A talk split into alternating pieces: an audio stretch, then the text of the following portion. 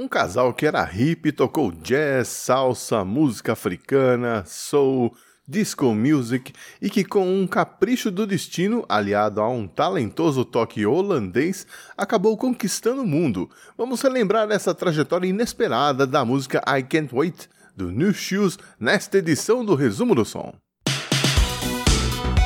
Resumo do Som.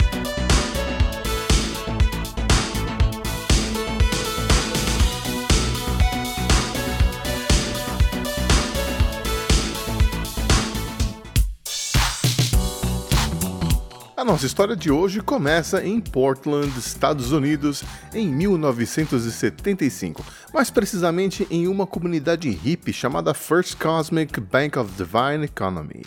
Foi lá que o músico John Smith, então com 19 anos, passou a noite depois de uma mal-sucedida tentativa de conquistar uma garota que morava em Washington. Foi nessa comunidade que o John conheceu a Valerie Day, de apenas 15 anos na época. Não foi amor à primeira vista, mas ali começava uma relação que terminou em casamento que dura até hoje. Em 1979, o John criou uma banda chamada New Shoes, que tocava ritmos latinos. A banda foi crescendo e incorporando uma seção de metais e vocalistas de apoio, chegando a ter 12 integrantes, entre elas a Valerie Day, que vinha de uma família musical. A mãe era cantora de ópera e por conta disso ela nunca quis assumir a posição de vocalista de uma banda, preferindo uma posição mais discreta no palco. A banda continuou mudando de estilo, incorporando ritmos africanos, depois embarcando na onda disco do final dos anos 70. Em 1982, o New Shoes lançou seu primeiro LP no estilo meio disco, meio R&B. Apesar do sucesso local, depois de uma excursão, a banda começou a se desintegrar e em 1983 tinha sido reduzida a sete integrantes. Foi nessa época que o John começou a compor a música I Can't Wait, que durante seis meses ficou na gaveta porque o John achava que faltava alguma coisa para dar liga, algum tempero que ele não conseguia achar. Até que um dia, durante o trajeto da sua casa até o estúdio, o John ouviu a música Jungle Love do The Time, e aí teve a ideia de inserir uma percussão parecida com sons de garrafas, tamborins, etc. E era exatamente isso que faltava. E vale ressaltar também a linha de baixo do Jonathan Dressler, que, apesar de ser bem simples, é perfeita para a melodia da música. Assim, eles tinham composto cinco músicas novas e resolveram bancar um EP, batizado de That's Right, e que custou 2.500 dólares, uma fortuna para quem já estava há quase 10 anos batalhando na carreira. Esse EP, lançado em 1984, gerou boas críticas nas revistas e jornais de Portland, e em uma delas o jornalista dizia: São boas músicas, pena que as rádios locais não toquem bandas da região. O diretor de uma das rádios locais, chamado Gary Bryan, da KKRZ, leu o artigo e ficou indignado. Foi ao ar no mesmo dia e convocou os artistas a trazerem suas fitas demos para tocarem na estação de rádio dele. O empresário do New Shoes ouviu a transmissão e foi correndo até lá para levar a fita do grupo. E de todas as cinco músicas, Gary escolheu I Can Wait. E foi assim que eles conseguiram tocar na rádio. Vamos ouvir então um trechinho da versão original da música I Can't Wait, como saiu no EP de 1985.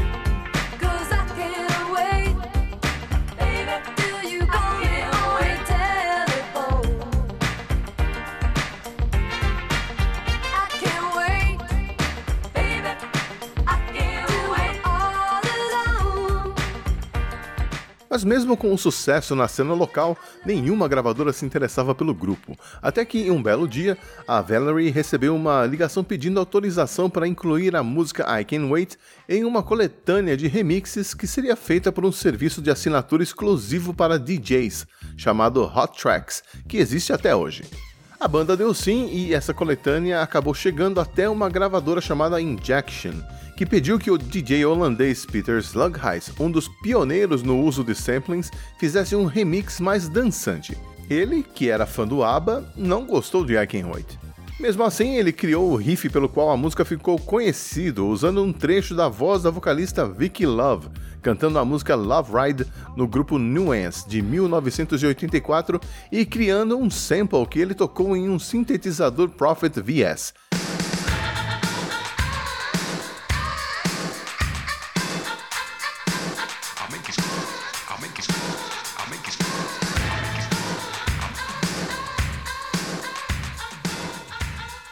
E como o Peter Slugheis não gostou da música, ele fez tudo rapidinho, inseriu uns outros samples aqui e ali, meio que nas coxas até. E da versão original, que tinha duração de 4 minutos e 12 segundos, resultou uma versão remixada de 3 minutos e 38 segundos.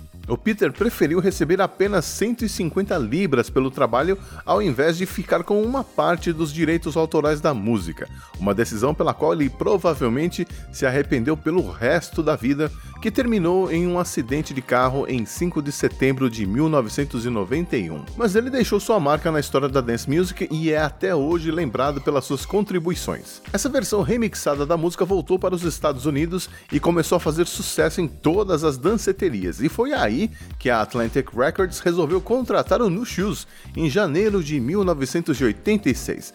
Para o segundo álbum, o grupo incluiu outra versão remixada de I Can Wait, com 5 minutos e 25 segundos, também baseada no remix do Peter Slugheis.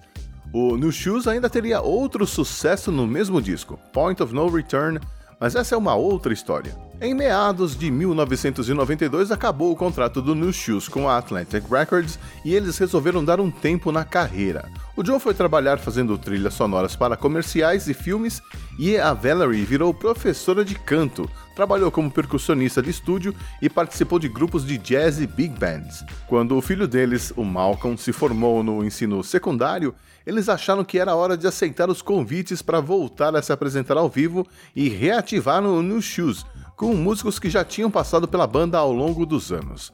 Em 2010, eles gravaram um CD com versões estilo jazz das suas músicas e resolvendo que eles ainda tinham algo a dizer, e assim surgiu Backtown. Em 2016, um álbum de inéditas lançado 30 anos depois do estouro de I Can Wait.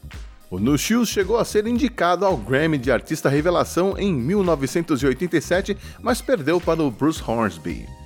Mas no mundo da música não são os prêmios que criam um legado para um artista, e I Can Wait, tanto na versão original quanto no remix, é uma belíssima música e a gente ouve ela agora na versão remixada original do Peter Slagheis.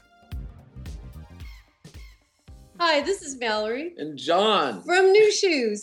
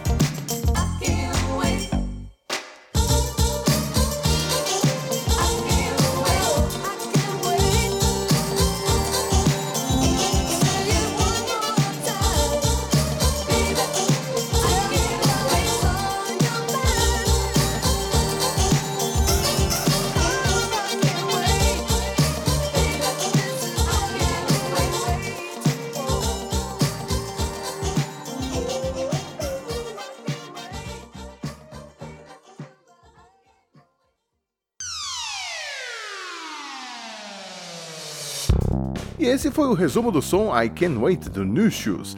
A próxima edição do resumo do som, que você vai poder conferir em 28 de novembro, vai ser a última dessa temporada. O resumo do som entra em férias e volta no dia 30 de janeiro de 2019. Siga-me no Twitter e Facebook para saber qual será a última música desta segunda temporada. Eu vou nessa então, obrigado mais uma vez e até a próxima.